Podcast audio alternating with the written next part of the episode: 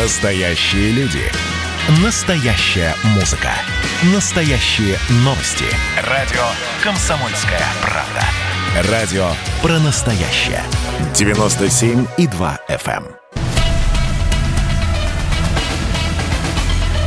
Культурный код. Тот, кто разгадает его, будет править миром. Ведущий проекта, режиссер, художественный руководитель театра «Модерн» Юрий Грымов. Добрый вечер. Рад всех приветствовать. Мы начинаем нашу программу «Культурный код». Напоминаю, что это прямой эфир. Это принципиально для нас. Принципиально для нас, что это «Комсомольская правда». Для нас принципиально, что вы нас слушаете, что нами интересуетесь. И мы сегодня будем говорить вообще о том, что такое писатель. Что такое писатель? У нас, вы помните, было много писателей, и я очень рад, что сегодня согласился уникальный писатель, как все, которые к нам приходят в нашу программу, человек, которого я знаю, человек, которого я читаю. Я очень рад, что она приходит к нам в Театр Модерн, на наши спектакли, на наши встречи со зрителями. Это очень приятно, потому что я это называю таким опылением. Знаете, когда я что-то читаю, кто-то смотрит у нас чего-то. Это очень важно, когда мы находимся в каком-то постоянном общении, вот как мы сейчас с вами в прямом эфире на радио «Комсомольская правда». Напоминаю, что нашу программу вы можете слушать каждый вторник и пятницу с 17 до 18:00. Сегодня мы поговорим о литературе, о том, как рождаются произведения и от чего зависит, насколько долгую жизнь они проживут. У нас сегодня в гостях прекрасный писатель Гузель Яхина. Добрый вечер, Гузель. Здравствуйте, Юрий. Спасибо, что пригласили пообщаться.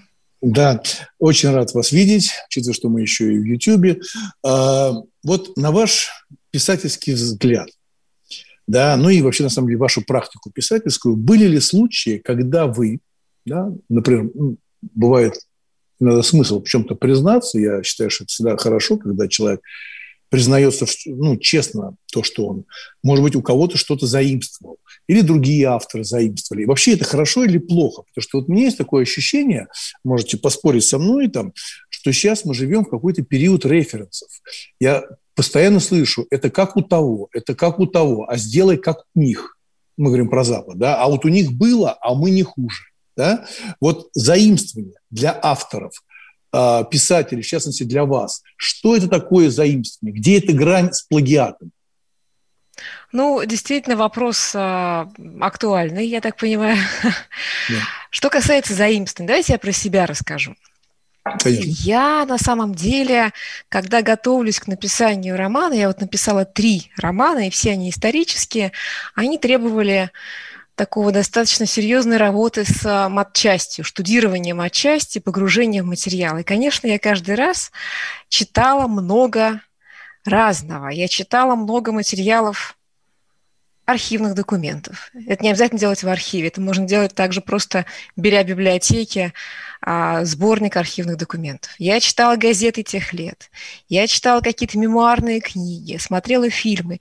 И все это вместе образовывало некое поле информации, ощущений, эмоций, которые позволяли мне вместе почувствовать то время, о котором я пишу, и почувствовать те ситуации, которые я описываю.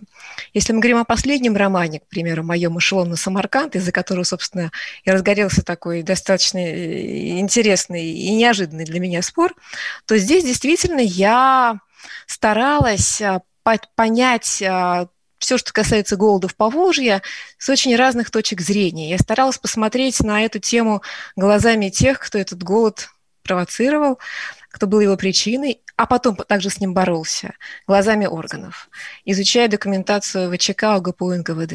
Я старалась посмотреть на голод глазами тех, кто этот голод проживал, читая тексты самих голодающих людей. Пыталась посмотреть на голод глазами тех, кто боролся с детской беспризорностью. То есть, сидя в архивах и просматривая, читая, изучая документы по детским домам. То есть я пыталась с разных сторон зайти в эту тему, и что называть заимствованием, здесь не очень понятно. Я чувствовала, пыталась почувствовать то время. Включала ли я какие-то цитаты в свой текст? Цитаты из документов? Нет. Включала ли я какие-то кусочки правды в свой текст? Конечно, да. Подсмотрев какой-то книги, к примеру, мемуарные книги, подсмотрев сюжет о том, как мальчика пытаются эвакуировать, и при этом он не расстается со своим ножом, единственным другом, я этот сюжет включаю в книгу, к примеру. Или, подсмотрев какую-то реплику беспризорного ребенка в газете 20-х годов прошлого века, я эту реплику включаю в книгу и так далее. То есть, находя скажите, Гузель, правды, вот вы, да? Говорите, да, вы говорите про архивы. А можно ли сказать, что для «Эшелон на Самарканд» вы использовали какие-то данные из архивов закрытых? Или все-таки это открытые архивы, или то, что можно найти в интернете? Или что-то есть, то, что никогда не открывалось, только вам открыли? Нет, ну только ради меня, конечно, никто бы не стал ничего открывать. Я говорю не об архивах, я говорю об архиве. Угу. Это национальный архив Республики Татарстан, куда можно записаться, прийти и посмотреть то, что тебя интересует. Соответственно, там я действительно много очень интересного нашла. Но кроме архивов, есть же также еще архивные документы. Это те документы, которые... задолго до нас историки профессиональные собрали в сборники и напечатали. Есть много таких сборников, некоторые из них достаточно страшные. Есть сборники внутренней документации ВЧК, ОГПУ, НКВД.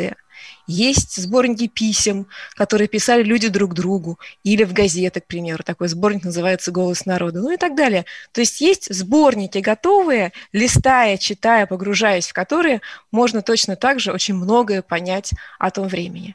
Поэтому скажите, да. Гузель, а вот мне интересно, вот вы заговорили про эти факты, они на самом деле, понятно, что страшные. И знаете, вот я когда снимаю фильм или готовлюсь к какому-то спектаклю, я примерно поступаю точно так же. И иногда я ловлю себя на мысли, что это очень страшно.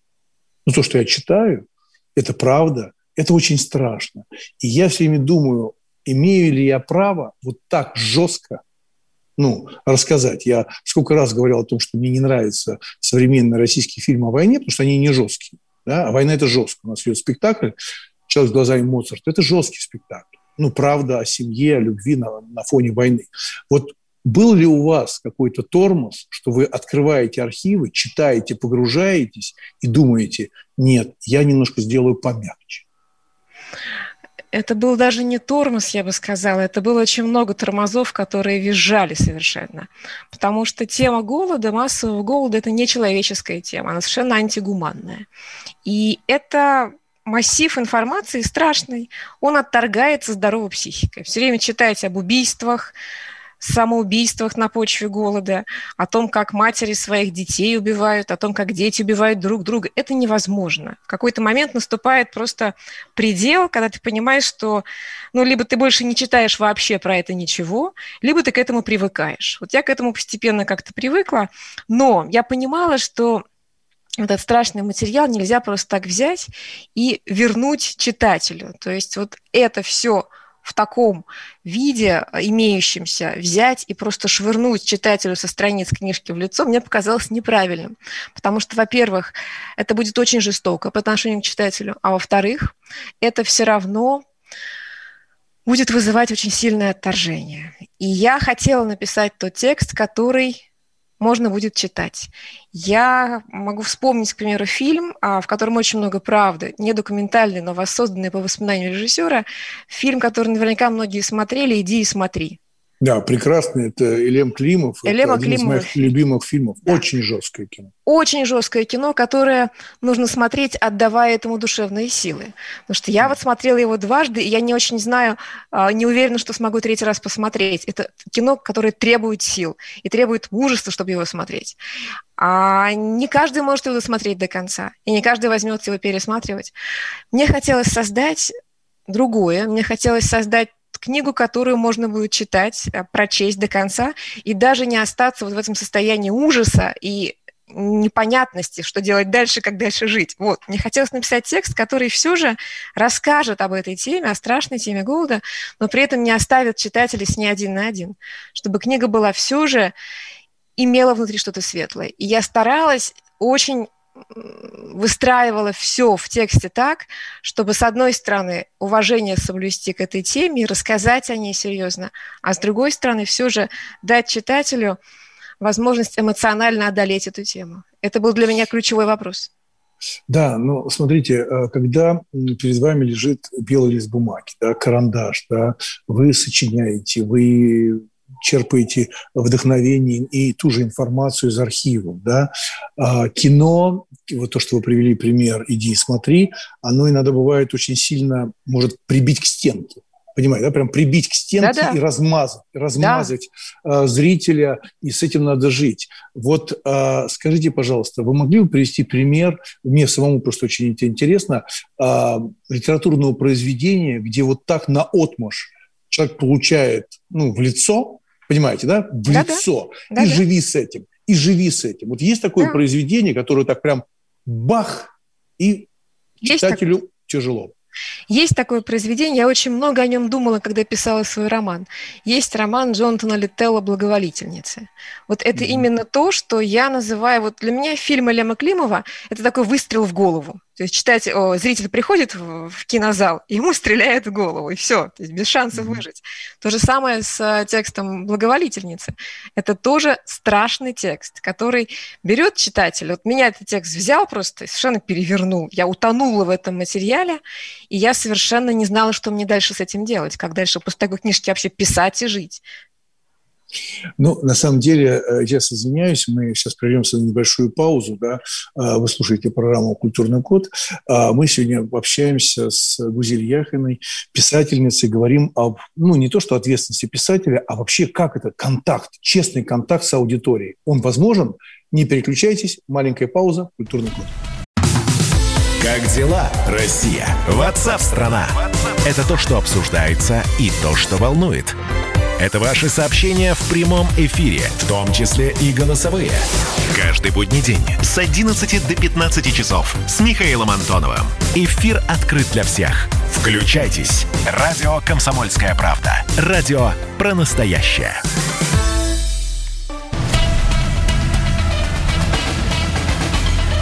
Культурный код.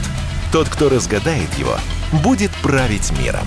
Ведущий проекта, режиссер, художественный руководитель Театра Модерн Юрий Грымов. Добрый вечер. Продолжаем нашу программу. Прямой эфир «Комсомольской правды». Напоминаю, что каждый вторник и пятницу с 17 до 18 вы нас можете слушать. У нас сегодня в гостях Гузель Яхина, очень известный, очень интересный писатель. И мы общаемся на тему вообще автор, да, что он себе может позволить, где та самая красная линия, через которую перейти.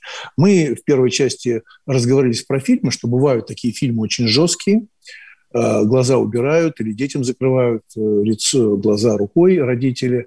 А писатель, у него тоже есть этот момент, этот инструментарий, чтобы так размазать зрителя, и чтобы потом было тяжело жить. И мы сейчас понимаем, что Гузель Яхина абсолютно такой мило и трогательно, и ответственно относится к читателю. Да? То есть она прекрасно понимает, с каким осадком может остаться человек. Это не значит, что меняются смыслы. Это говорит о том, чтобы зрителей не пригваживать, читателя, не размазывать на этой странице.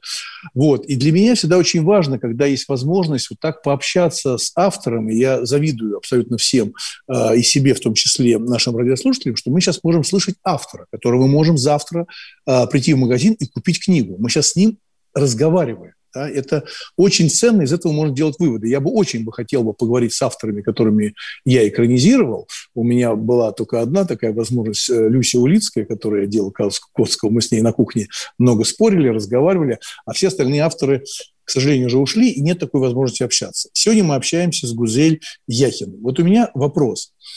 Вот вы милосердный автор, да, вы думаете об этом. Но помните, когда совсем недавно вышла экранизация сериал «Зулейха открывает глаза». Да? Да? И я читал сам очень много, разные критики. Причем я по словам критики имею в виду вообще реакции. Зрительские реакции. Не то, что критики, да, вообще реакции. И я, помните, вам позвонил, Гузель, да, и сказал, говорю, Гузель, просто... я там не буду говорить, как я сказал, но я сказал, что это нормально, не берите близко к сердцу. Это вообще... Но... Как это было больно слышать, Гузель, когда люди, не досмотрев, может быть, даже до конца первой серии, или даже, может быть, не до конца какой-нибудь одной сцены, и уже рвали и даже оскорбляли. Вот как переживала Гузель Яхина реакцию на свою экранизацию? Ну, что сказать, конечно, это было не так, чтобы очень просто. Было очень много эмоциональных реакций, действительно. Со всех сторон они шли, и сегодня невозможно от этого закрыться, даже если ты хочешь. Я не очень-то хотела, но все же социальные сети позволяют написать автору все, что любой читатель, зритель думает. И что-то похожее происходит, кстати, и сейчас с новым романом «Эшелон на Самарканд».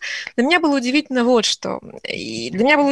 что и сериал, и сегодняшний актуальный роман «Эшелон на Самарканд», они вызвали примерно один и тот же спектр эмоций. Это был спектр очень широкий, от обвинений в очернении истории до обвинений в обелении истории. То есть я слышала упреки, порой диаметрально противоположные. Кто-то сказал, что история Зулейхи – это история счастья, которую героиня обретает в системе ГУЛАГа, и поэтому книга просталинская. Кто-то, наоборот, сказал, что она, конечно, антисталинская, антикоммунистическая, ну и так далее. И то же самое я слышу сейчас по новому роману. Я думаю, предполагаю, что люди используют просто фильмы и тексты для того, чтобы скорее высказываться об истории, об своем отношении к советскому прошлому. И для них это просто повод высказаться лишний раз. Вот так, наверное. То есть мы спорим не столько о Зулейхе, сколько о том, как мы относимся к нашему прошлому советскому, о том, как мы относимся к раскулачиванию, о том, как мы относимся, в конце концов, к фигуре Иосифа Сталина. Мы спорим не столько о романе «Эшелон на Самарканд», сколько о том, как мы относимся к фигуре Дзержинского, ну и так далее. То есть вот так я понимаю ситуацию, то есть скорее это спор. Ну, то есть ваш роман был такое преломление, да, такое как бы стеклышко, да, через которое проходило личное отношение читателя, да, ну и потом зрителя. Мне показалось, да, так. Да, такое преломление.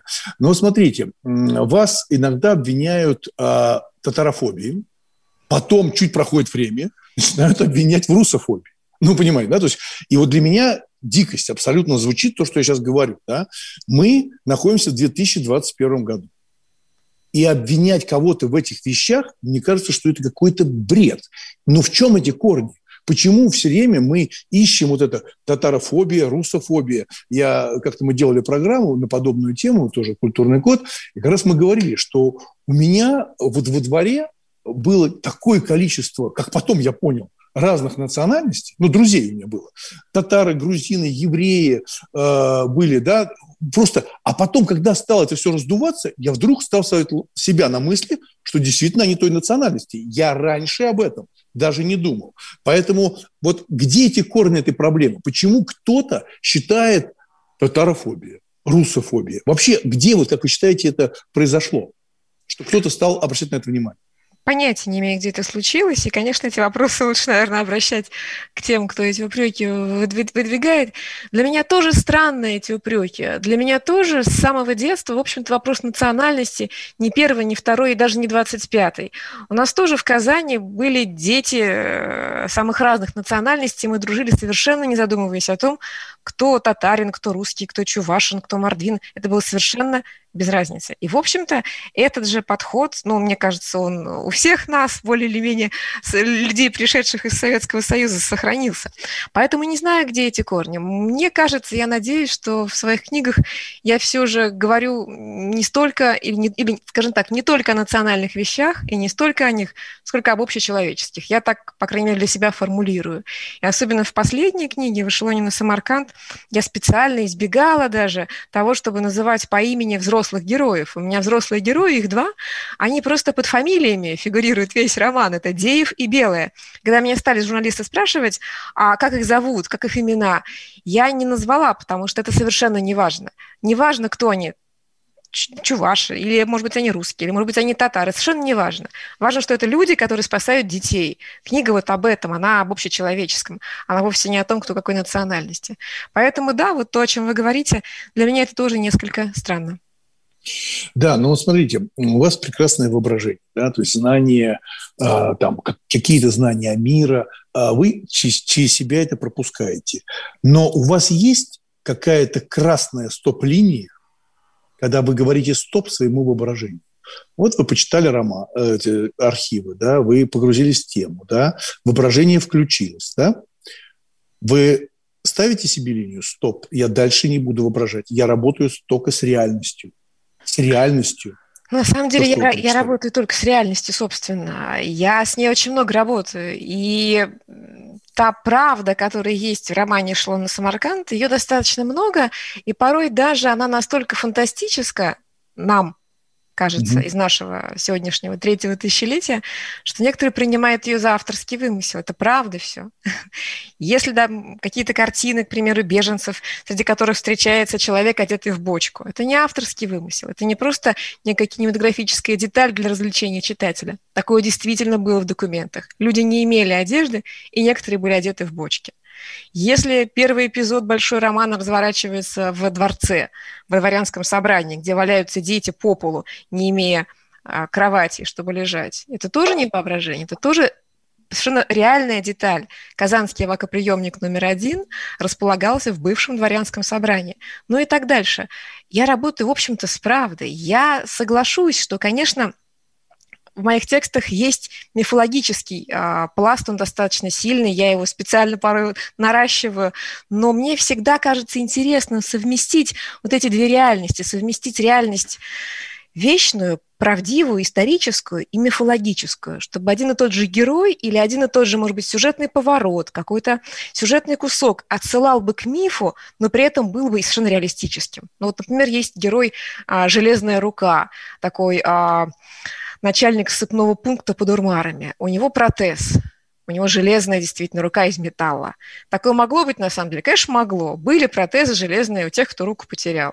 Но при этом понятно совершенно из текста, я надеюсь, что имеется в виду также и символ, это железная рука государства, которая это зерно у крестьян забирает. Таким образом, я стараюсь, чтобы и герои, и какие-то сюжетные ходы все же существовали в двух измерениях, в мифологическом и в реальном. Поэтому я здесь воображению не ставлю границы, пожалуй, я ставлю границы именно реальности. То есть если какие-то есть факты, сферы целые большие, которые мне кажутся слишком жестокими, я их не включаю в текст. Я не писала в тексте, например, о детской наркомании. Она обозначена в прозвищах, в ситуациях каких-то, в репликах, но я не пишу об этом, я не смакую это. Я не пишу детской проституции, ну и так далее. Вот об этих грехах детских я не писала осознанно. Сейчас будет маленькая пауза, коротенький ответ. Выбирая тему для романа, вы выбираете тему для романа или тема выбирает вас, Гузель Яхина? В случае с последним романом тема голода, она победила, и я, в общем-то, сдалась. Я стала писать об этом, хотя изначально хотела совсем о другом писать. То есть тема все-таки вас повела, и вы изменили до конца. В случае с третьим романом так оно и случилось, да. У нас в гостях Гузель Яхина. Мы сегодня говорим о том, как вообще люди пишут романы, и как они читают, и как они могут быть безжалостны. Мы с вами, читатели, можем быть безжалостны к автору. Маленькая пауза, не переключайте. Программа «Культурный код». Просыпайтесь, вставайте, люди православные! В эфире радио «Комсомольская правда». Я Сергей Мардан. Прогноз на 21 год вас не порадовал, я надеюсь. Конвойные в белых тулупах, лающие овчарки, прожектора шарят по белой пустыне. Давайте уже вот по-нашему, по-русски скажем. По-русски. Врагам и изменникам Родины нет и не будет пощады. Руки прочь от Егоды. У него нашли огромный дилдо в шкафу, а вообще он отмазывал заключенных и пил с ними коньяк. Каждое утро в 8 часов по Москве публицист Сергей Мардан заряжает адреналином на весь день. Мне кажется, это прекрасно.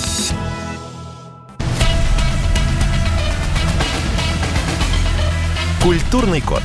Тот, кто разгадает его, будет править миром. Ведущий проекта, режиссер, художественный руководитель театра «Модерн» Юрий Грымов. Добрый вечер. Мы продолжаем нашу программу «Культурный код». Напоминаю, что каждый вторник и пятницу вы нас можете слушать с 17 до 18:00. У нас сегодня в гостях, не у нас, у вас. У вас мы все вместе общаемся с писателем Гузель Яхиной. Вот, Гузель, у меня такой вопрос. Вот сегодня многие писатели становятся заложниками, да, своего образа, стиля, там, проблем, социальных проблем, которые они поднимают в своих романах. И вдруг писатель пишет комедию. Или какую-то такую, знаете, смешную мелодрамку. Да? Вот вы не становитесь заложником собственного стиля, собственного какого-то такого и писательского явления, не хочется ли вам влево? Знаете, вот влево и написать какое-нибудь такое «ха-ха-ха, жу-жу-жу» от Гузель Яхина. Это смешно, забавно. Я бы хотела. Не очень получается. Для меня комедия очень сложный жанр. Я стараюсь работать с теми жанрами, которые мне подвластны, больше или меньше. И, в общем-то, прислушиваюсь к прекрасному совету драматурга Валерия Печейкина. А совет такой: у автора есть ведущий жанр, не нужно его стесняться, нужно ему отдаваться полностью. Я это стараюсь делать. Я понимаю свои ведущие жанры и, в общем-то, в книгах, в романах стараюсь переплетать их. Надеюсь, что романы все же достаточно разные. Я старалась их писать по-разному.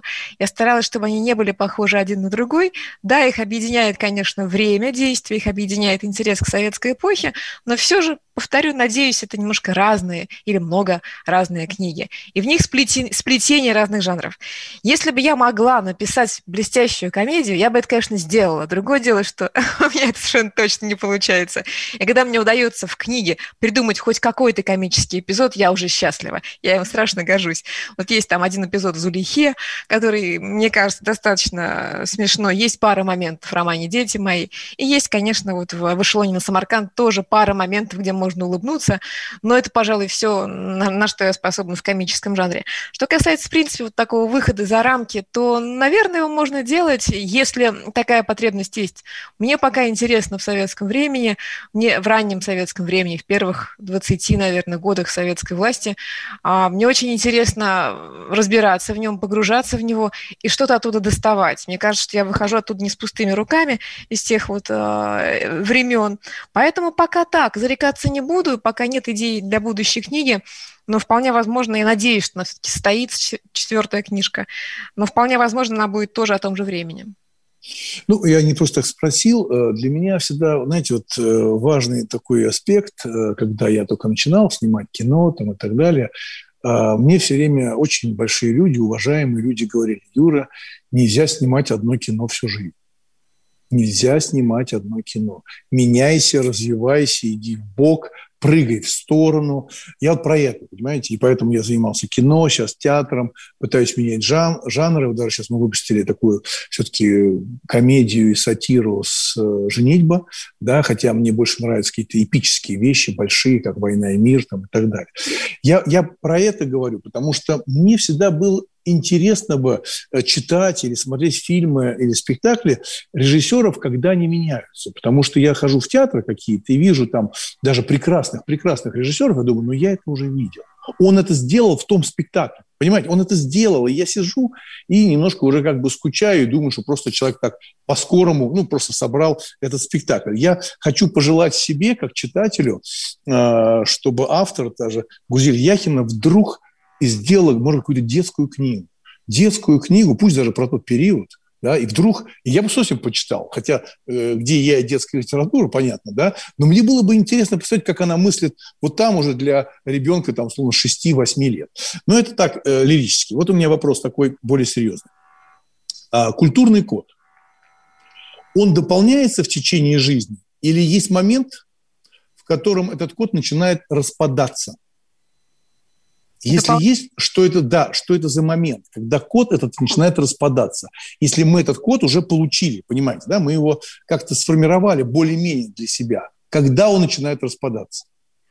Я не чувствую, что распадается мой культурный код, скорее он дополняется, и дополняется достаточно серьезно. Я бы сказала, что такой набор формирования, закладывания этого культурного кода, это, конечно же, подростковый юношеский возраст. Ну, для меня так, я так ощущаю себя. Тогда я слепилась, особенно, конечно, в юношестве, вот до 20 лет.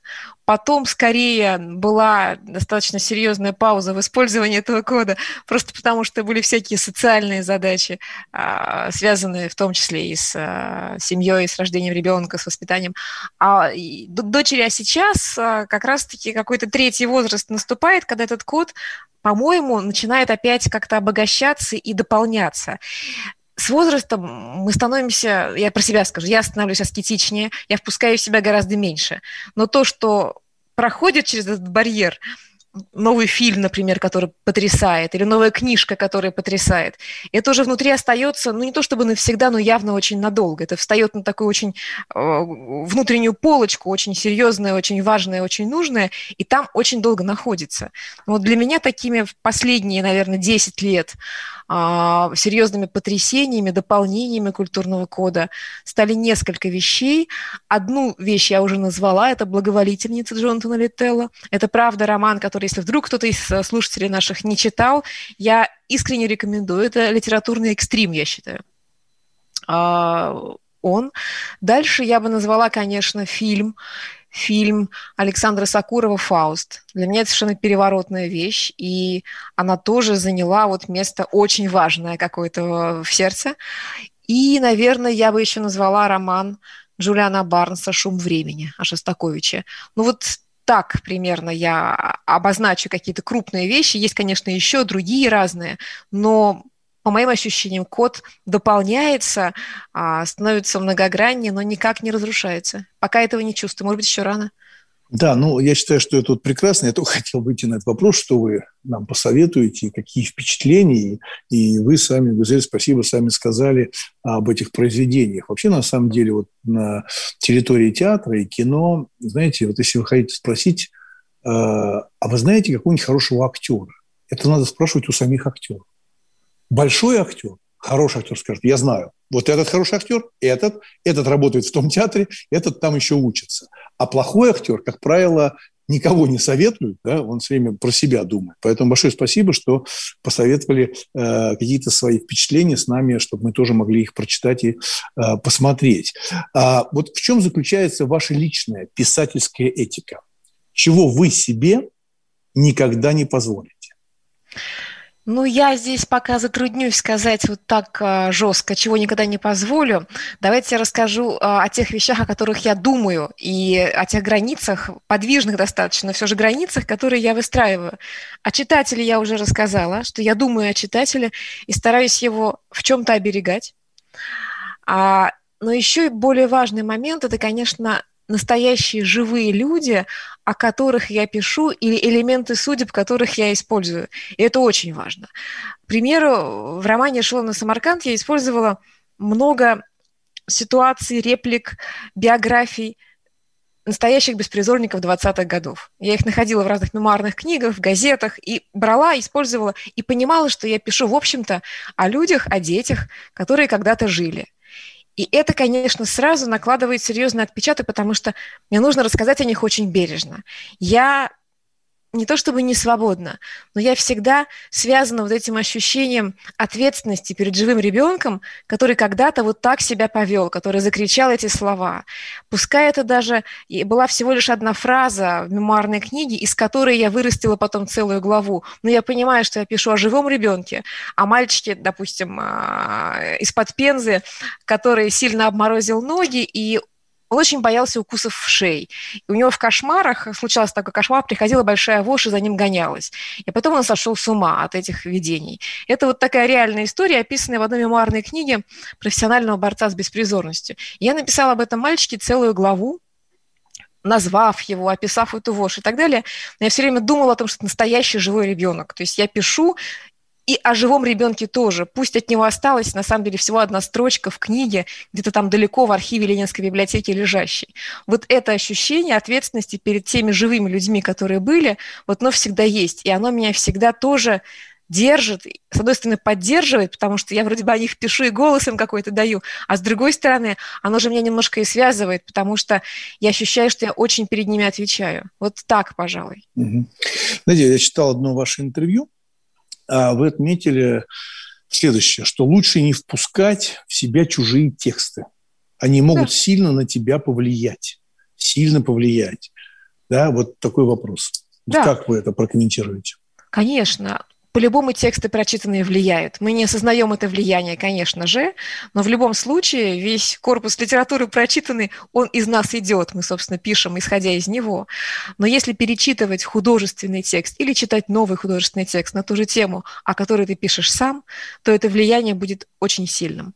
Поэтому я стараюсь, чтобы голос чужой не заглушал свои голоса в голове. стараюсь не впускать в себя действительно чужие мысли, идеи, голоса перед тем, как писать свой. Да, я извиняюсь, мы сейчас прервемся на небольшую паузу. У нас в гостях Гузель Яхина, это программа «Культурный код».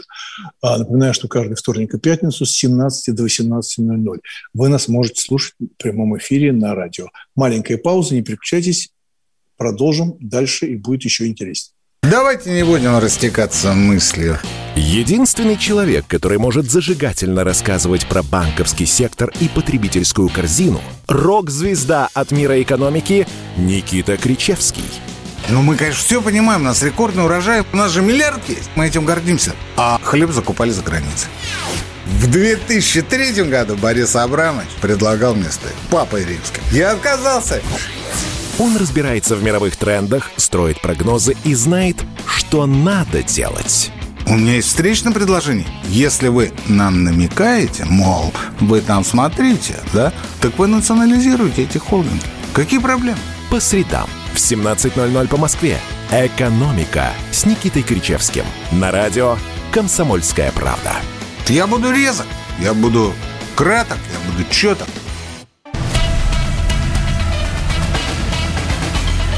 Культурный код.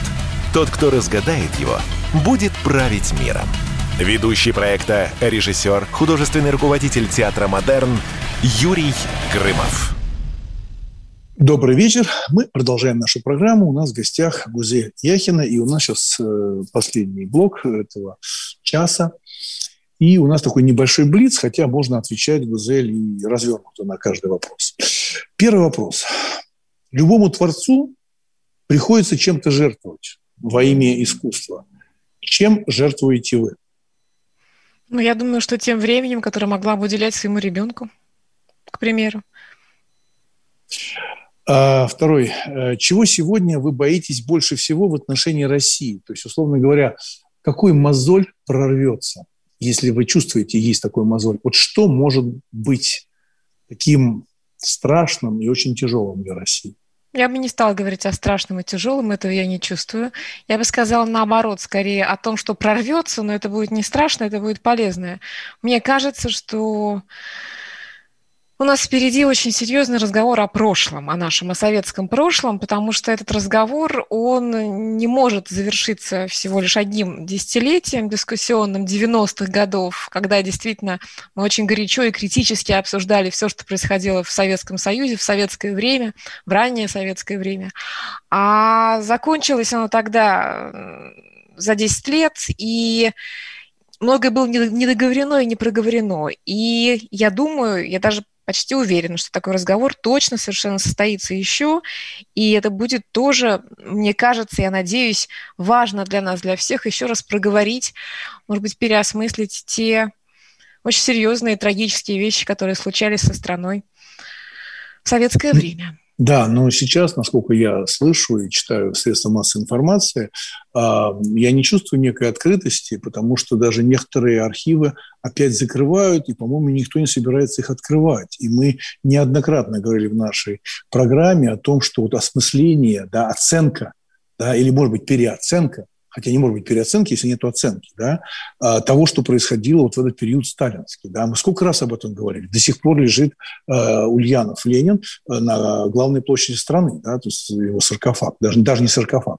Вот. Поэтому я вот не вижу, что, мне кажется, сейчас все закрывается, и возникает большая дистанция, ну, по отношению к архивам и к тому, что происходило в советском периоде. Я это оцениваю как откат маятника в противоположную сторону. То есть было десятилетие критическое, теперь наступило время, когда мы смотрим на советский период немножко зачарованно, но мы, говоря так обобщенно, да, больше появилось вот этих вот влюбленных взглядов скорее. Но мне кажется, что обязательно будет следующая фаза, когда маятник, ну, по крайней мере, приблизится к некому срединному, более спокойному состоянию. Когда, я надеюсь, мы сможем отрешиться и от ярости какой-то, от ненависти к советскому, и одновременно от влюбленности в советское, и очарованности. И сможем спокойно, взвешенно все же поговорить о прошлом и какие-то вещи назвать своими именами. Ну, в частности, вот голод 20-х годов прошлого века назвать преступлением советской власти. Мне кажется, мы вполне созреем для этого. Может быть, даже очень скоро. Почему я так говорю? Не просто потому, что я сижу и фантазирую себя в кабинете. Дело в том, что я получаю письма, и достаточно много писем от тех людей, кто прочитали мои книги, и мне кажется, что вот эта вот боль, непроговоренная, невыговоренная, которую они иногда в письмах описывают, она не может просто так куда-то деться. Эта боль должна быть проговорена еще и многократно громче гораздо. И эта боль, она есть, я ее ощущаю, и мне кажется, что она найдет выход. И это будет то самое, что вскроется, вот те самые мозоли, которые скоро, наверное, вскроются. Мне кажется, так. Ну, мне кажется, как раз, Гузель, то, что вы пишете, эти романы на эту тему, как раз это и есть вот этот разговор, это и есть некая терапия, да, терапия, и поэтому мы видим, сколько реакций, да, негативный, положительный, да, просто эмоциональный, злой иногда. Это и есть та самая терапия, мы должны через это выйти, понимаете, мы должны прокричать на эту тему, ну, там, согласившись или, наоборот, бунтовавшись. Поэтому, мне кажется, вот задача художника, писателя, там, и режиссера и так далее в этом и состоит. Двигаемся дальше. Что для вас является самым большим показателем, ну или там точным показателем признания публики, ну, читателя? Прямой контакт, прямая какая-то реакция, когда мне написали письмо, о сокровенном. Не буду сейчас какие-то примеры приводить, но когда не просто пишут, я прочитала вашу книжку, понравилось, спасибо, а когда иногда делятся такими сокровенными вещами, что мне даже неловко это читать. Я благодарна безумно за эти вещи, вот за это открытие, за это раскрытие. Ну, вот такие вот вещи, да. То есть такая прямая открытость в ответ на книжку. Вот, если человек открывается в ответ на книгу, значит, вот, наверное, как-то она попала в правильное место его души. Вы могли бы сказать, что уже написали главную свою книгу? Я не буду загадывать. Из этих трех, которые у вас есть? Да. Не буду загадывать. Я могу сказать, что я написала 3 книги. Это действительно факт. Я этому очень рада. А загадывать не буду, не знаю. Вы считаете себя лидером мнения? Нет. Я считаю себя автором 3 книг. Есть ли у вас какой-нибудь талант помимо писательского? Ну, субъективно, понятно, что вы прекрасно готовите, талантливо, например. Нет, я готовлю ужасно. Ну, какой еще талант? Откройте. Я неплохо рисую. Мои рисунки на уровне окончивших художественную школу, но, тем не менее, это для меня тоже отдых и успокоение души, немножко порисовать. Я человек визуальный. Да. Должен ли сегодня писатель быть публичным? Ну, я имею в виду... Не обязательно. Писатель никому ничего не должен. Нет, но мы живем сегодня в странное время, оно стало более прозрачным, я имею в виду вот эти соцсети, ну и так далее, и есть огромное желание общаться. Вот я считаю, сейчас нас люди слушают, они же с нами общаются, в основном с вами, они слышат вас. Вот писатель, надо ему так раскрываться, открываться, или просто все, читайте мои книжки, все, я там уже все написала, или поговорить хочется писателю? Я бы сказала, что это, конечно, зависит от писателя. Вам лично? Мне лично, я бы предпочла писать тексты, не выступать вот в эфире радио, особенно в прямом эфире, но иногда приходится это делать. Я делаю это с удовольствием, однако все-таки, если бы был выбор, я бы, наверное, просто текстами разговаривала с читателем, романами. Вот так, мучаясь весь эфир, Гузель Яхина с нами общалась в программе «Культурный код». Разговаривали о писательском деле, о нас с вами, о читателях. Большое спасибо, Гузель, что были у нас в программе. Большое спасибо. Я благодарю за это приглашение.